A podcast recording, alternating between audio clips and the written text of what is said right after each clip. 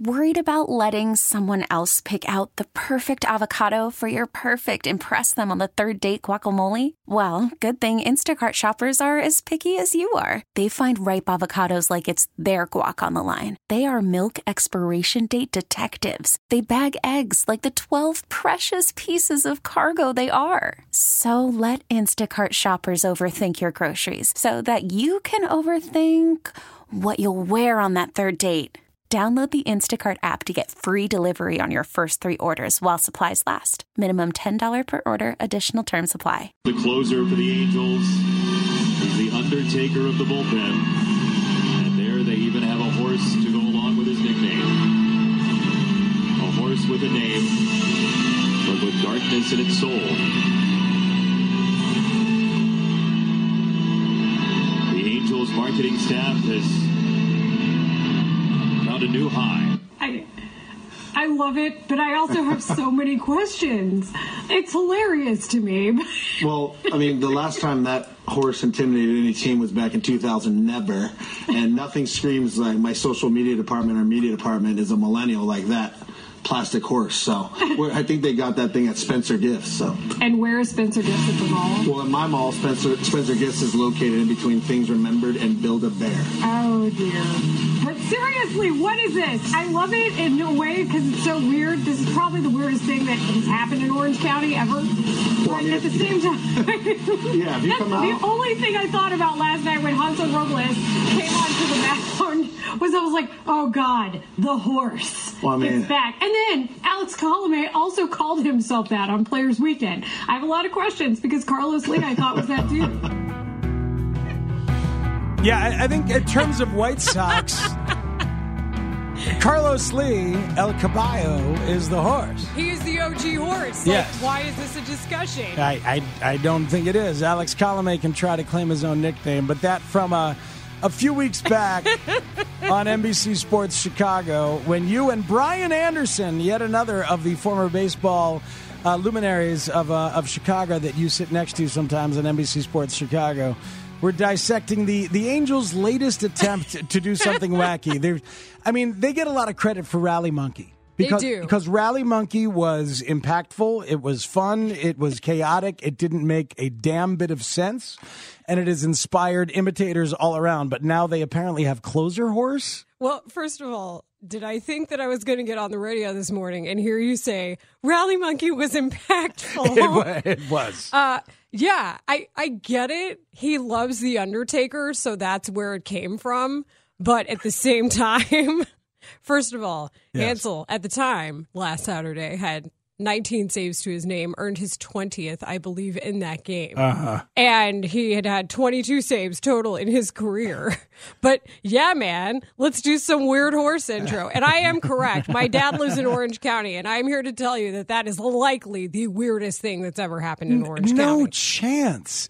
It's just south of L.A. All the weird, freaky th- th- stuff that goes No. on in California. No, No. way. Orange County is as, as simple in that respect, I think, as it gets. I the I- hipsters are all in All LA or San Diego. Uh, if you no, want to go off the grid, you go to the desert. Yeah, but weird. You just said weird. I mean, because I know you go to Joshua Tree and like some really weird stuff Really goes on out there. Let's get but weird. It, but I'm sure there's been like really bizarre crimes, just insane murders that Oh, have yeah. gone on in Yeah. Orange County that make you say, why and that- how would you kill somebody like that? But that's not clever. Like that's not getting weird with like a horse mask for uh, a baseball game. Okay, well, I guess that it's the definition of weird that we have to struggle with here. Yeah, okay, you're right about that. And 10:04 might be early for you to do it. I'm used to being up at this time. This I'm rolling. My Let's voice go. is so much lower this morning. It, it happens. it happens. Layla Rahimi is here. I'm Matt Spiegel. It's hit and run right here on 670 The Score. You got time to take your phone calls and talk some baseball with Layla if you want to at 312 644 6767. Um, I have been an object of either derision or appreciation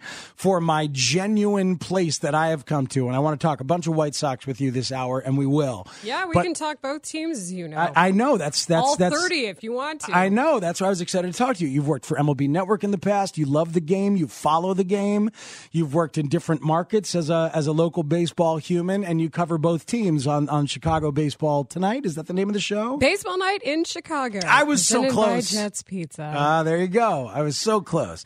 um, but yeah, I mean, it's like so. It's it's been it's a nice opportunity to talk a little a little relaxed bipartisan Chicago baseball action, as I like to do every once in a while. A few weeks back, I had uh, Colin Faulkner and Brooks Boyer here together, the two marketing directors at the same time. How was that? That was really fun. was it a steel cage match? It- they like each other a lot. I know. They're really they're good friends.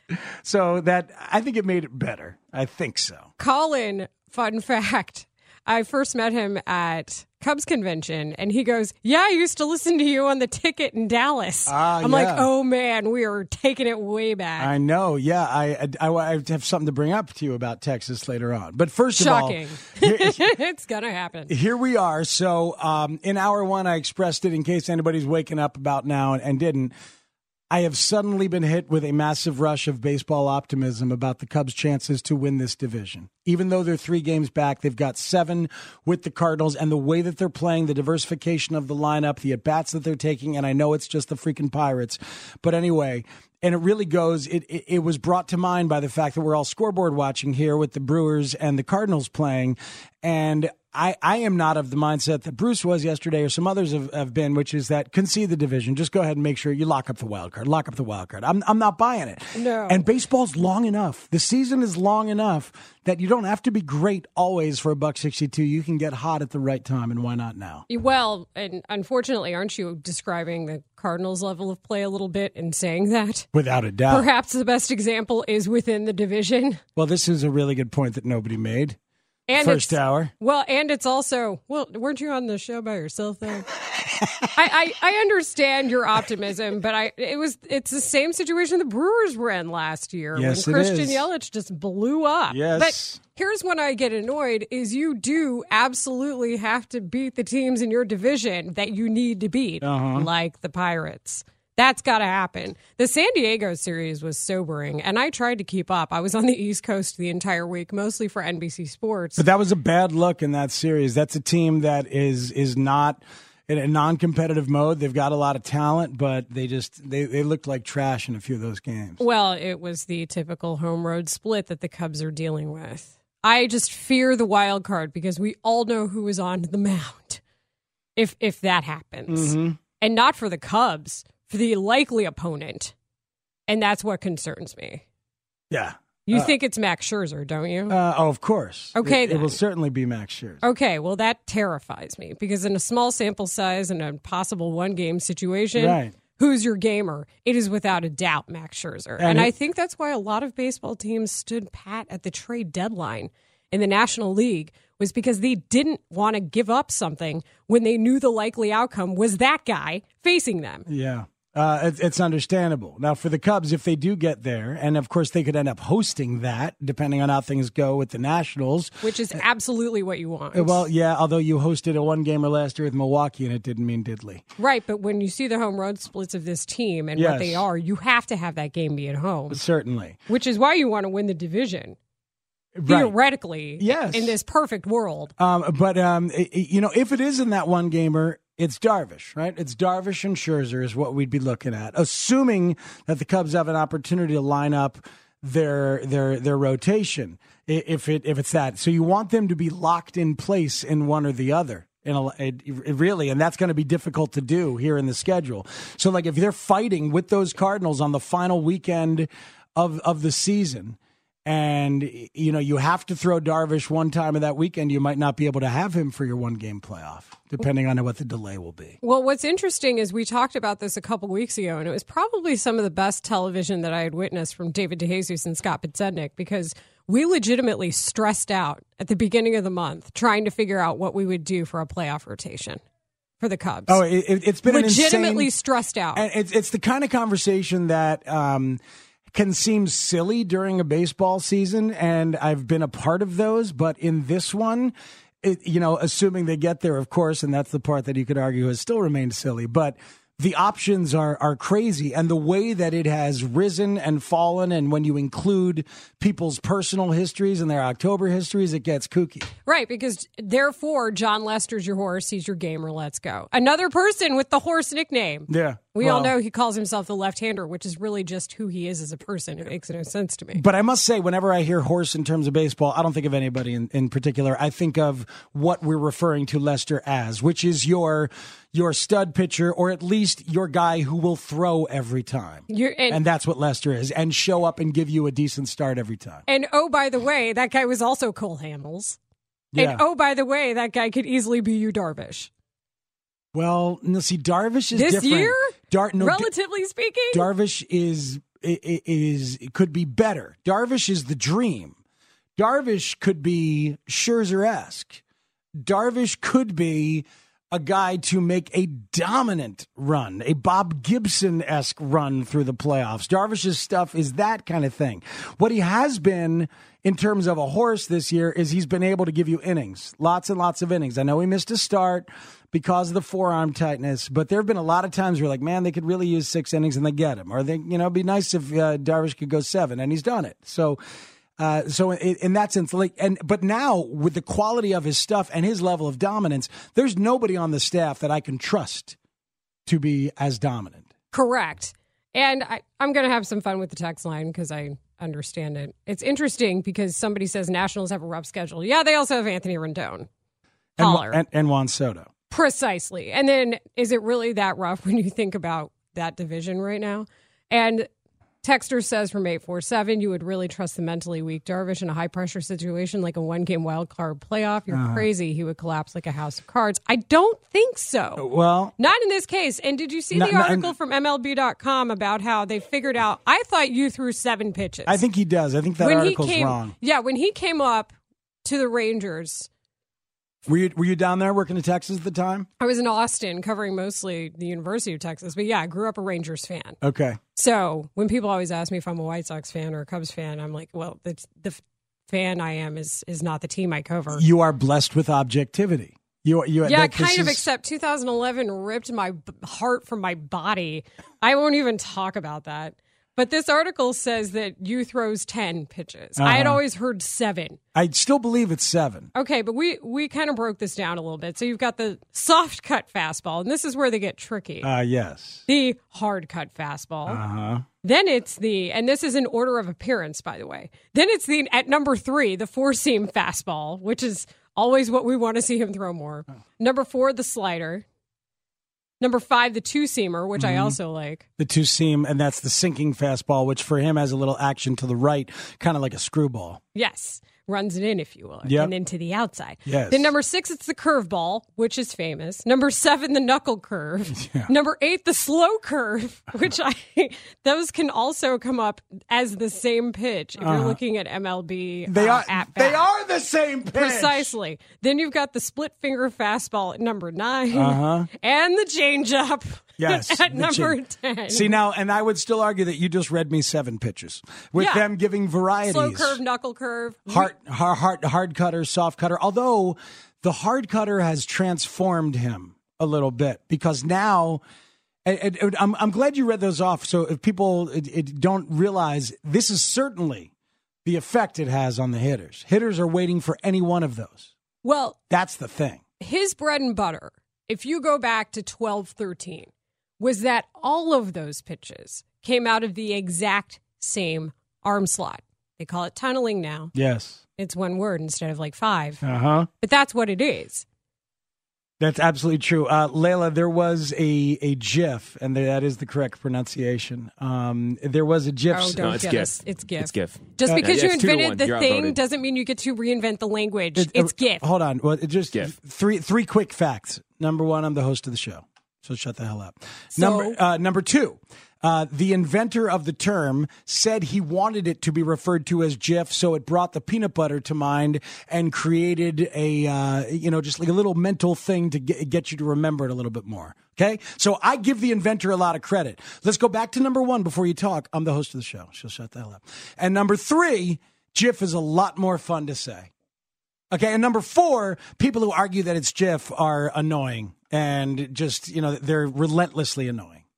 So you just said people that argue for the word that you're saying are annoying. So you're saying that you're annoying? No, no, no. I'm saying that you argue uh, for the GIF. Like the people who argue on your side of it Okay. are relentlessly annoying. Okay. I am also on the side of GIF. Oh yeah, well there's there's an inherent condescension to you people, which I can feel and, and hear, and is no fun. Listen, And I, I don't recommend it for the rest of your life. I had a real conversation about this.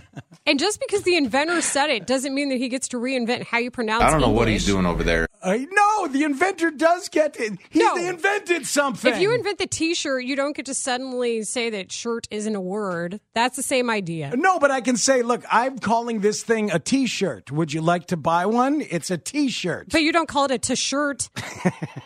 No, that's not what he This said. is the equivalent. All right. Look, I, I I think once the inventor speaks up and, and validates the thought, especially if it happens to be my thought, then it really is locked into place. Joe Theismann called the only argument I need, Sean. Oh yeah, that's right. Joe Theismann called himself Theismann, not because that was his name. But it rhymed with, But it rhymed with Heisman. Heisman. Yes, he changed it, it, uh, while at Notre Dame to try and, and, and lobby for uh, for the award. you can change your name. You cannot change the English language. Right. Uh, this is all true. All right. Well, I'm glad we had that discussion.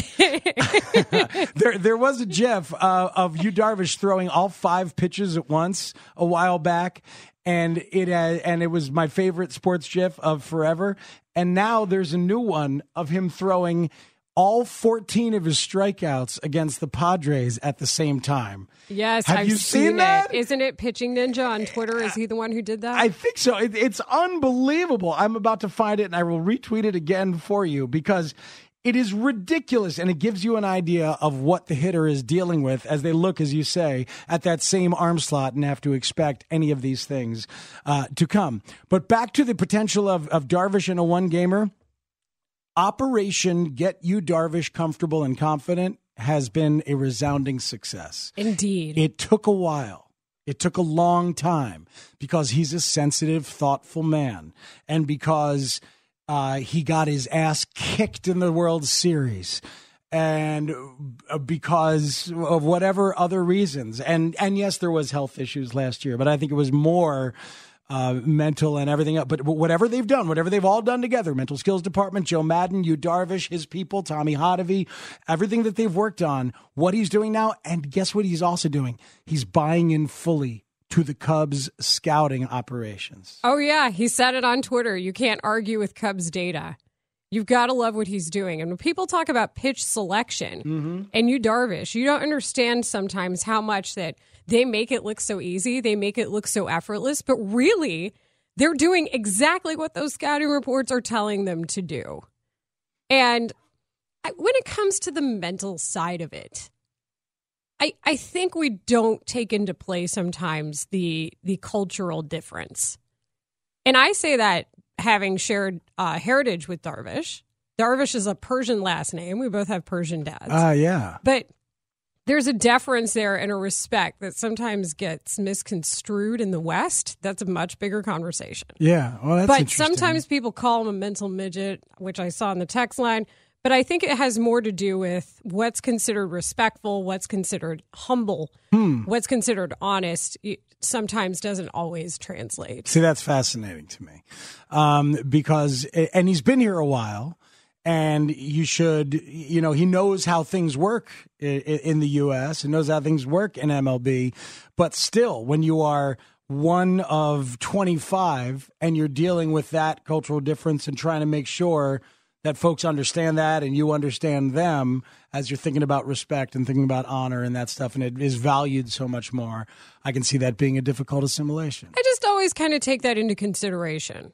You know, cultural differences sometimes can can be discussed when it comes to things like that. Like, is that really what we're seeing, or is it something else? Mm-hmm. Yeah. But that's part of you know, and I know, and anybody who works with anybody knows that that's part of part of working with people, right? That's part of knowing your personnel. Yes. That's part of your your colleagues. That's part of knowing people. Yes, and um, you know when I realized, and I love that you said you, you can't argue with Cubs data on Twitter. I had missed that.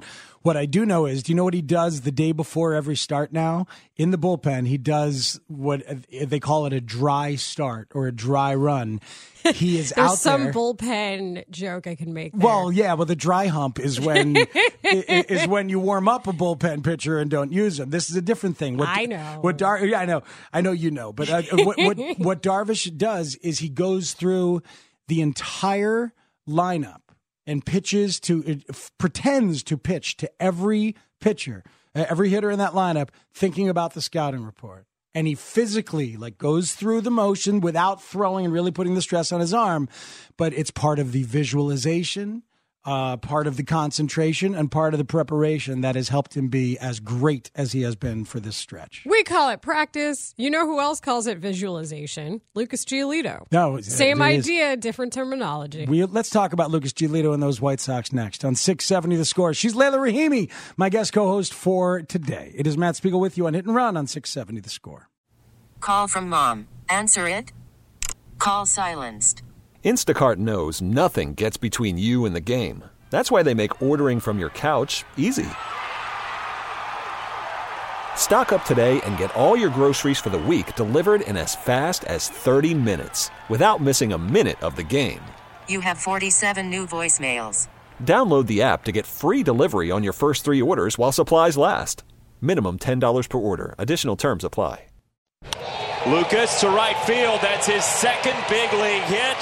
It's on the way into the alley, and here comes a second one. The Sox have tied the ball game. Lucas Giolito, professional hitter, drives Yeah, that was in a pretty pair. cool. Got a hittable pitch and was able to drive to the outfield, get some runs in. It's always cool being able to hit and getting on base. Definitely different.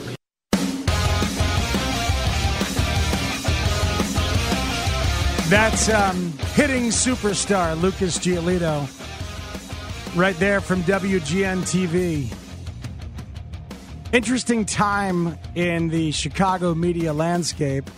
WGN TV doing its final baseball broadcasts, and I believe its final sports broadcasts in terms of full game of any kind, because next year there is both the marquee network for the Cubs that debuts and the expanded, enlarged, enriched version of NBC Sports Chicago. And my guest co host this hour, Layla Rahimi, next year on your channel is going to be every White Sox game, every Bulls game, every Blackhawks game. I wonder how many nights that means we get NBC Sports uh, Chicago Plus. A lot. How many nights does it mean we get NBC Sports Chicago Plus Plus? Or what do you call it when there's three? Ooh, I don't know. That's a good question. I It's like happened. we should come up with something. It, it's happened. I remember there was a night. I remember there was a night a couple years ago where something ended up on CLTV.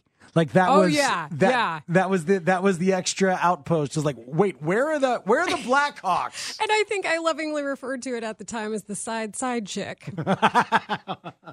can I do that? I can do course that on radio, right? Of course you Let's can. go. Let's go. of go. course you can. Yeah. So that's going to be an interesting thing um, next year. And uh, uh, will will your show continue as it has been um, baseball night in Chicago?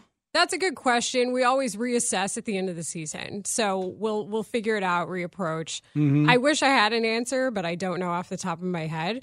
Um, I know that we'll be doing a lot of baseball. Yes, you will. And that's, you know, we've got a good, how do I put it? We have a good roster for that when it comes to on air and the people that we work with. And Mhm. we've got this great opportunity now with 162 games. Yeah. I had Scott Podsednik in here towards the beginning of the year and absolutely loved my time talking to him. What a gem of a guy, huh? He's awesome. And when he talks about hitting so much, I wish I had 15, 20 more minutes in a show to just get him to discuss Yes. approaches when it comes to sliders, why people are pulling the ball so much. And I said, When did you learn all of this and finally start seeing it as a hitter? And he goes, Oh, the last two years of my career. I know. And it's not because it's it's uh it was him. It's because that's how hard it is.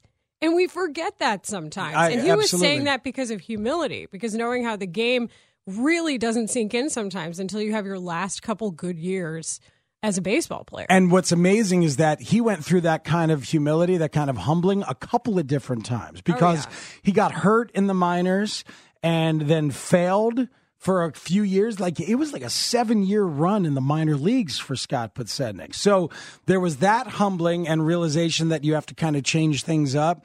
And then as he was a hitter and having some good years and then fading, he realized when he got here, it was when he got here, um, that he's like, oh, I don't really know at all what I'm doing at the plate. And to realize that in the middle of your career is is an insane thing. But it's a nice segue back to Lucas Giolito, isn't it? Because at age 26, Lucas Giolito and his wife talk about it, and he realizes. I'm going to have to change some things about the way that I do things. And I, I had a chance to ask Giolito a few weeks ago what was the biggest change? Because, you know, he changed like five or six different things. Yeah, it was wholesale. Yeah, it was wholesale. But he said, I said, what was the biggest one? And he said, mental state is number one.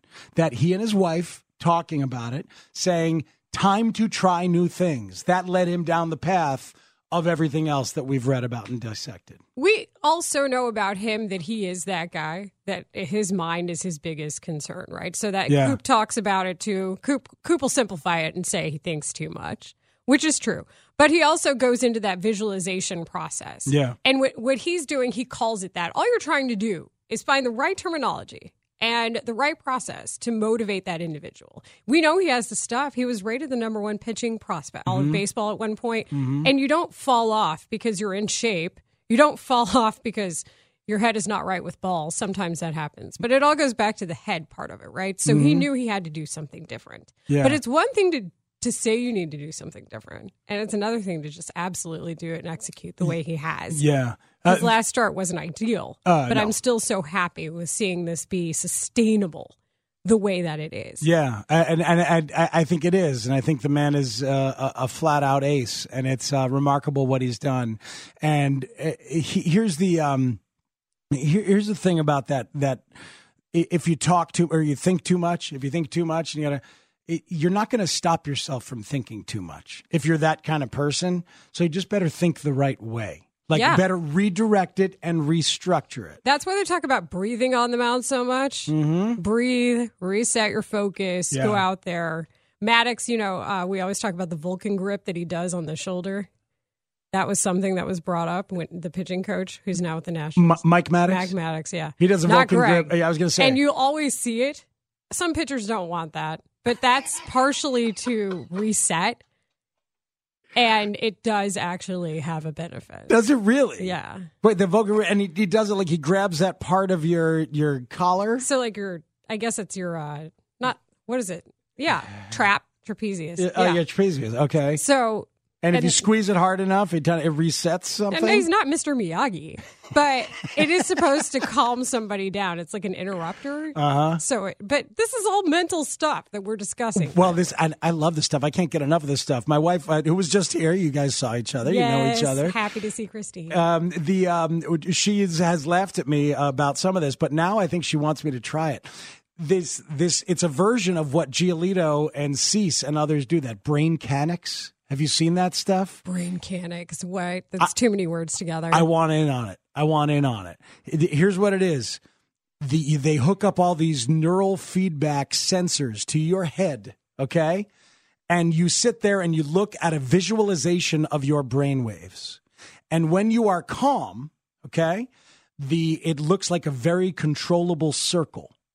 It just looks like, oh, look, there's my brain calm. And then as you start thinking about stressful situations, and these pitchers now use it met first and second, nobody out. And they start thinking through the situation.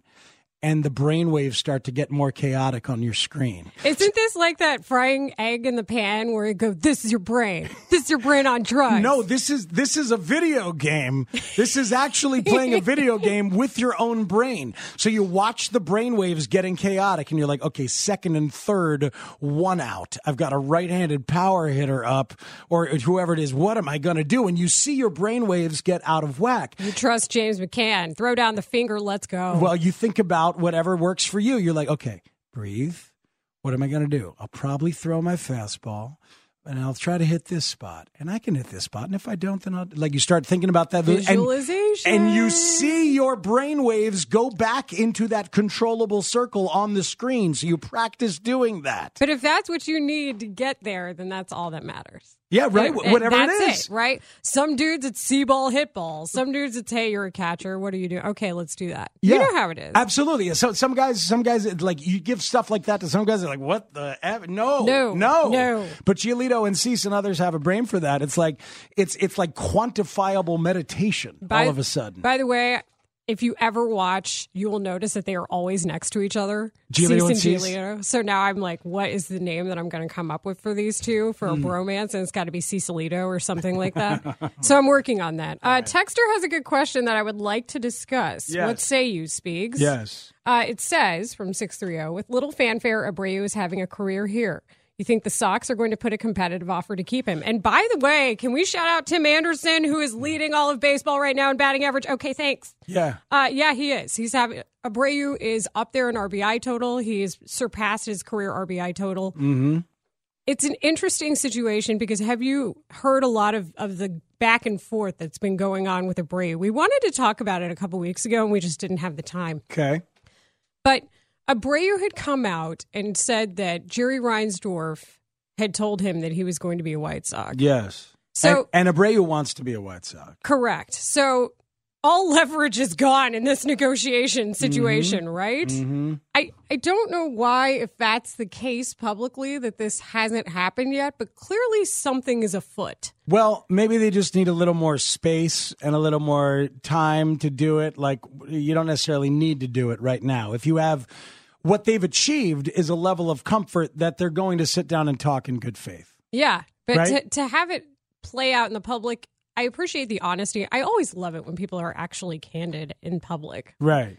But is is that how you want to play the situation? Well, I think Abreu is the one who's given up the leverage. Yeah, uh, You- you know, it- because like it, it's natural that the team, a team would say, "Yeah, we want to keep him." Okay, and then they can do whatever they want. And we're used to teams lying all the time. oh yeah. The, but the players saying he and wants to be here. change. Yeah. We forget about that. Yeah, with that, absolutely they do. And here's the thing about Abreu. Well, there's a couple things. Number one is that the relationship with the organization is tremendous.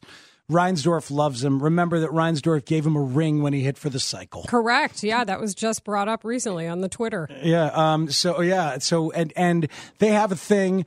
Abreu's role as an elder statesman of the Latin group of players on that team is, I think, very important. Yeah, he's just a team leader. You even saw him hold Tim Anderson back in that fight with Kansas City. All right, yeah, but there you go. So he's an incredibly respected and a team leader, and with Luis Robert coming, and you want all these guys to grow together. I think you want Abreu to be there and be a part of that. Um, I do not think the market for him at his age and his particular skill set is going to be what he might have thought it was going to be, or what Edwin Encarnacion thought it was going to be for him. You know, uh, in in previous couple years, a first baseman who's decent defensively but not brilliant, with a right-hander with 30 home run power. They are out there, so.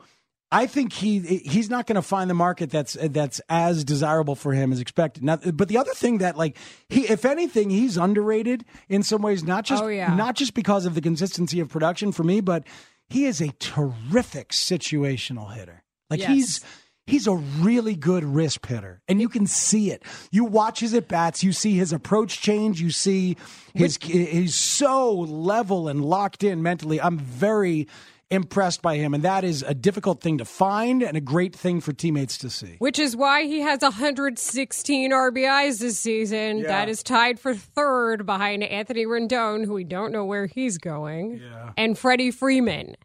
So your your numbers prove it. He Yeah. knows what he's doing. Mhm. And it's hard to find that the approaches. You, by the way, you mentioned Nico Hoerner earlier. Yes. How refreshing is that approach? Yes. Oof, love it. All right, as we jump from side to side, as Sorry, we are pro- I no. just hey man, when you have similarities, you just work with well, it. tell me. So tell me what, what what is jumping out to you in Nico Hoerner's approach? West Loop Tom wants Tim Anderson to take a walk. Honey, we got two weeks left in the regular season, and he's leading all of baseball in average. This is about the title. Let's go. well, he's 48th in baseball in OBP. Who cares right now? Uh, this is what it is. Well, no, that, that- that's that's got to get higher. I'm sure he would like it to be higher, but however you get there is fine. It's okay if you start as a hitter and you're this good of a hitter. It's like it's like do you demean DJ LeMahieu for being a good batting average guy before the power came in and now he's the complete player that he is that nobody can deny? Have the Yankees needed that guy? Yeah. And you mentioned Encarnacion, and he's now got a strained oblique, by the way. Uh, he was their insurance policy. That's when I get disgusted. Hey, look, the Yankees are are unreal because of how many injuries they have. They lead the world in injured list stints, and yet they're still this good. I was talking to a Yankee fan the other night, uh, my friend John, a bass player, who came over and he played with Bernie Williams. He was so excited. Freaking Bernie, right? man. I know, and it was it was the dream for John. He's like, "Are you kidding me? Yes, I'll be there." And he came over and played. Um, but he he said, as a Yankee fan, he said this year has been so much fun. He said everybody's gotten hurt, and it doesn't matter. The next guy comes, Gio Urshela. You know, just one guy after another. Like everybody hits, everybody does their thing. Well- it's pretty amazing for them. It is, and that's always the point we're trying to make when you talk about World Series teams. The best record in baseball right now belonging to the Yankees, even though the Astros have your eye test. Yeah. It's such a numbers game, and we forget that sometimes. You've got to have that kind of numbers, those kinds of numbers. What in terms of the volume of Yes. uh, of players? Yes. and the Cubs have not had that. They've not had that because the you front have to have office. stupid depth. yeah, and uh, and and they they have not. But now here's Hoerner, and so let's get back to what you're enjoying about Hoerner's approach. It's it's just such a contrast. You talk about that balanced lineup. Yeah, And and you know what happened to me when you talked about Nico Hoerner, I thought about Nick Madrigal. Understandably. And you know what a great hitter once told me, may he rest in peace, since we're going to talk about my time in San Diego. yes. Tony Gwynn once said, the 5.5 hole always works. Uh, Hit for average, man. Just Yeah. make contact. Just do your job. It's okay. You don't have to be the launch angle guy. Have an approach. Yeah, have an Anthony, approach. Anthony Rizzo is the best two strike approach in baseball. We talk about it all the time. Yeah. Nico Hoerner with a different approach that's working. Let's just go with it. And there's a place in the lineup for that if you've got enough boppers. Yes. Then there's a desperate need for it, frankly, in most lineups, especially if you've got enough boppers. And baseball, there's so few balls in play that it is those guys are becoming more important. Yeah, Nick Madrigal is is is the expected one to kind of round things out um, for for this Cubs offense, or uh, sorry, for the White Sox offense. Luis Robert and Nick Madrigal, if they're both here by middle of next season, you know, I, I'd love to see Robert break camp. Um, but as long as they've played the service time game this far, they'll probably continue to play it. I would assume, unless they reach an extension in the offseason, which maybe they'll do. Well, with Eloy Jimenez, they did that. Yes, they did. And you saw it work out. And Eloy was up with the big club, and that is what mattered. Yeah, I, I mean, I wanted Robert to get here this year. Yeah, we all did. Yeah, I, I because I want I, I want him to start feeling like the important piece of the core that he is on the big league level as soon as possible. I want those guys to grow together as soon as possible. They've also talked about his ability to play in the outfield and how he is ahead of where Eloy was at that time. Mm-hmm. So that will be important Yeah. to see him and Jimenez in the outfield together. Yeah. And I think Jimenez is going to improve greatly defensively, kind of like what we saw with Yoan Moncada this season, moving him over to third. I think I think Jimenez stays in left field, but I think he, the reps that he's getting defensively Mm. are going to make such a huge difference for him. It depends on what this offseason brings free agency wise. Uh, a lot more to talk about, and I'm going to probably make Layla stay longer than she wants to. Layla Rahimi. I'm awake, whatever. I have coffee. You're already here. It is hit and run on 670 the score. Later on, friend of the score, St. Louis human Chris Rongey is going to join the show as well. And because I heard a story about Ranji the other night that I have to share with him, and I might as well share it on the air. So we'll do that. It's uh, Matt Spiegel with Layla Rahimi as the guest co host on Hit and Run on 670 the score.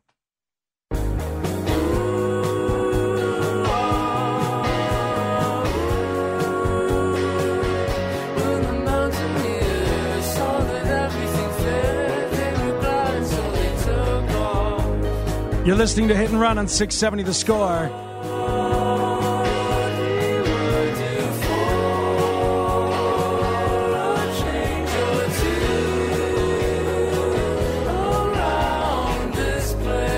That is a song called Roscoe uh, by a band called Midlake. And I really dug them. They kind of blew my mind when I heard them for the first time. I was producing Sound Opinions, the world's only rock and roll talk show at the time. 1999, that song. And that's when um, I learned that the college that they went to and formed at, University of North Texas in Denton, Texas, Go Mean Green. is one of the greatest music schools in the country. And they're from Denton, Texas, and went to North Texas, and so did you, Layla Rahimi. I did, and so did Phil Rogers of MLB.com Really? previously. You know, yeah. you know who else went there musically? Don Henley, Norah Jones, Blue Lou Marini. The yes. list goes on. On and on. Roy Orbison, Pat Boone. Yes, Pat Boone. I- I mean, it's like, but it's ridiculous. The volume of like still working musicians and bands. It's it's unbelievable, and that's an incredibly famous music department. So, were you aware that when you were there? Was like, were there musicians everywhere? Was Oh, it a yeah. scene? What was it like? Okay, so let's geek out for a second. I played classical viola for the better part of 10 years. Yes!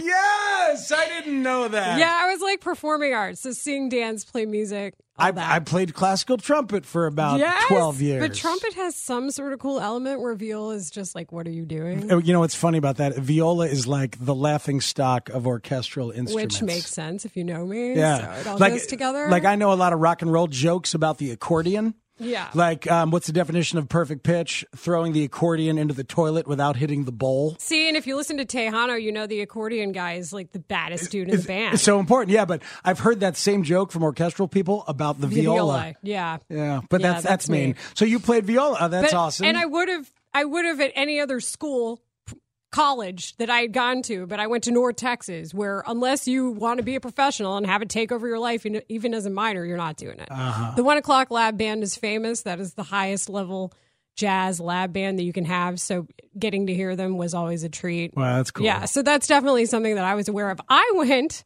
because my mom worked there, and I got and I got half off out of the gate. Ah, well done. And I'm always a sucker for a good deal.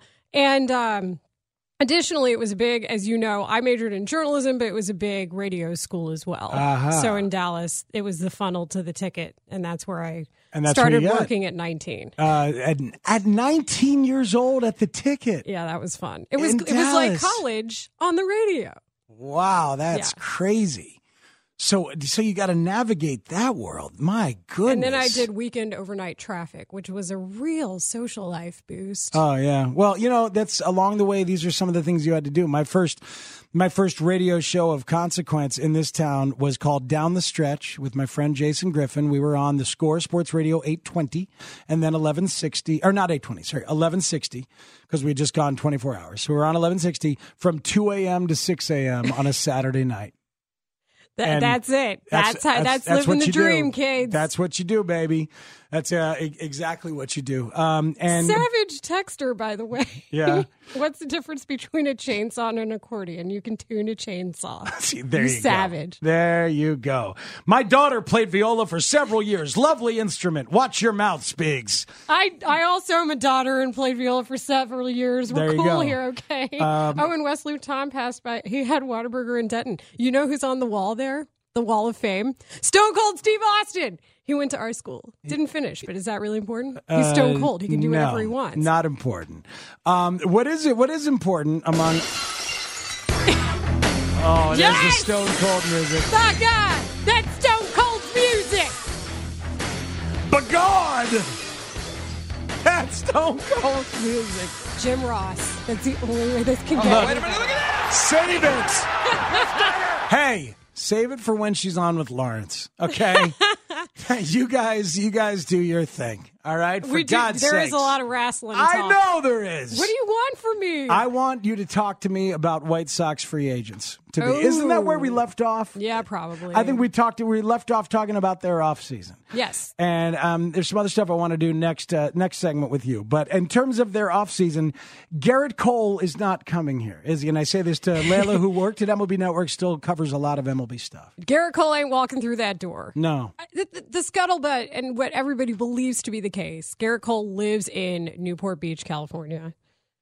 Ever and he's a Scott Boras client. Yeah. How many things do you want to check off here that says he's probably your best bet is he probably signs with the Angels. UCLA, um, UCLA kid, UCLA teammates with Trevor Bauer, I believe, when they Ah, were there yes, together. Trevor Bauer of the baseball ranch fame, who's now with the Cincinnati Reds. Uh huh. Who uh, the Cubs will see this week, I do believe. Precisely. And by the way, you know who's second in home runs? Eugenio Suarez. Yeah. He's good. Mhm. He's good. Mhm. All right. So no Gerrit Cole, I don't believe, for the White Sox. There are other options, though. what makes the most sense for them? And I'll give you a few names to consider as we talk about this. Let's do this. Dallas Keuchel, I think that's a good option, depending on how long the deal is. Wade Miley. Yeah. Had a hell, he's had a hell of a year in Houston. A bumpy last couple of times out. Don't they all? Yes, they do. But sometimes it can last. Look at Charlie Morton in Tampa Bay. You can be Charlie taught. blanking Morton. You can learn things in Houston and then take them other places. You can do that. Yeah, Charlie Morton has done that. I've done that. That's right. You worked in Houston. Two years. Um, Hyungjin Ryu. Yeah. You you have to be obsessed with the year he's had, especially that first half of the season. Yeah, it has fallen back. It has fallen and back. that's always what concerns me is the first half people. Yeah. I have a name that I think makes sense for them, but is not he's not good enough anymore. But I just love the idea of his personality being added to this bunch. Go on.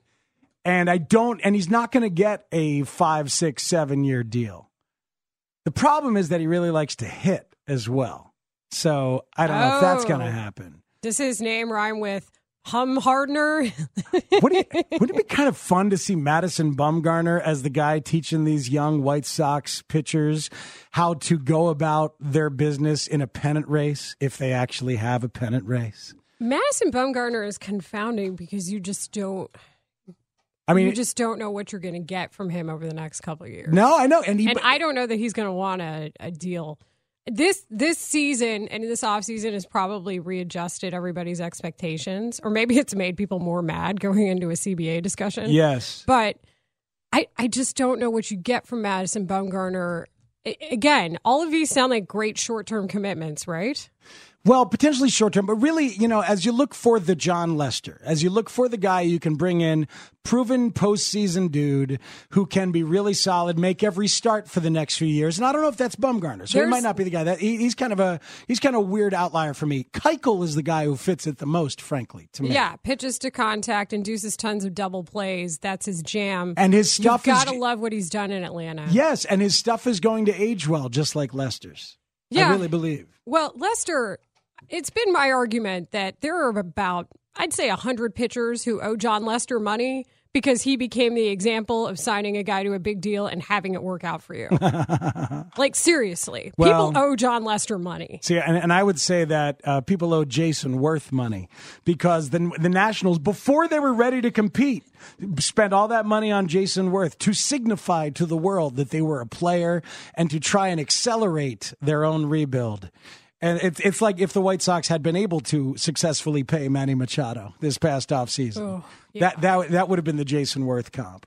What's funny is there's a very sweet spot during the year where you could have said, if the White Sox had Machado, Herb Lawrence actually brought it up, Mm-hmm. that you could argue that the Sox could have led the division. But then now you've got the amazing race going on between the Twins and the Indians. Yeah.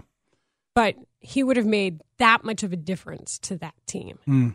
You saw a glimpse of it with what they did against the Cubs last week. Yes. Yes, you did. 670 the score is where you are. It's Matt Spiegel with you on Hit and Run. And we were going to do another segment. We are going to do another segment with Layla Rahimi from NBC Sports Chicago. Uh, next hour, Chris Rongey, St. Louis radio human but score guy, is going to join us to talk about that National League Central race. And we'll check into the ballpark at Wrigley before we get out of here as well on 670 the score. This hour is brought to you by Team Hochberg. Visit their new website, 56david.com. That's 56david.com. And the bottom of the hour was brought to you by Northwestern Football. Coach Fitz and the Wildcats return to Ryan Field this Saturday when they host Michigan State in the Big Ten opener. Kickoff is set for 11 a.m. Season and single game tickets on sale now at nusports.com. We'll be right back on the score. We really need new phones. T-Mobile will cover the cost of four amazing new iPhone 15s, and each line is only $25 a month. New iPhone 15s? Only at T-Mobile get four iPhone 15s on us and four lines for 25 bucks per line per month with eligible trade-in when you switch. Minimum of four lines for $25 per line per month with auto pay discount using debit or bank account. $5 more per line without auto pay, plus taxes and fees. Phone fee at 24 monthly bill credits for all well qualified customers. Contact us before canceling account to continue bill credits or credit stop and balance on required finance agreement due. $35 per line connection charge apply. Ctmobile.com.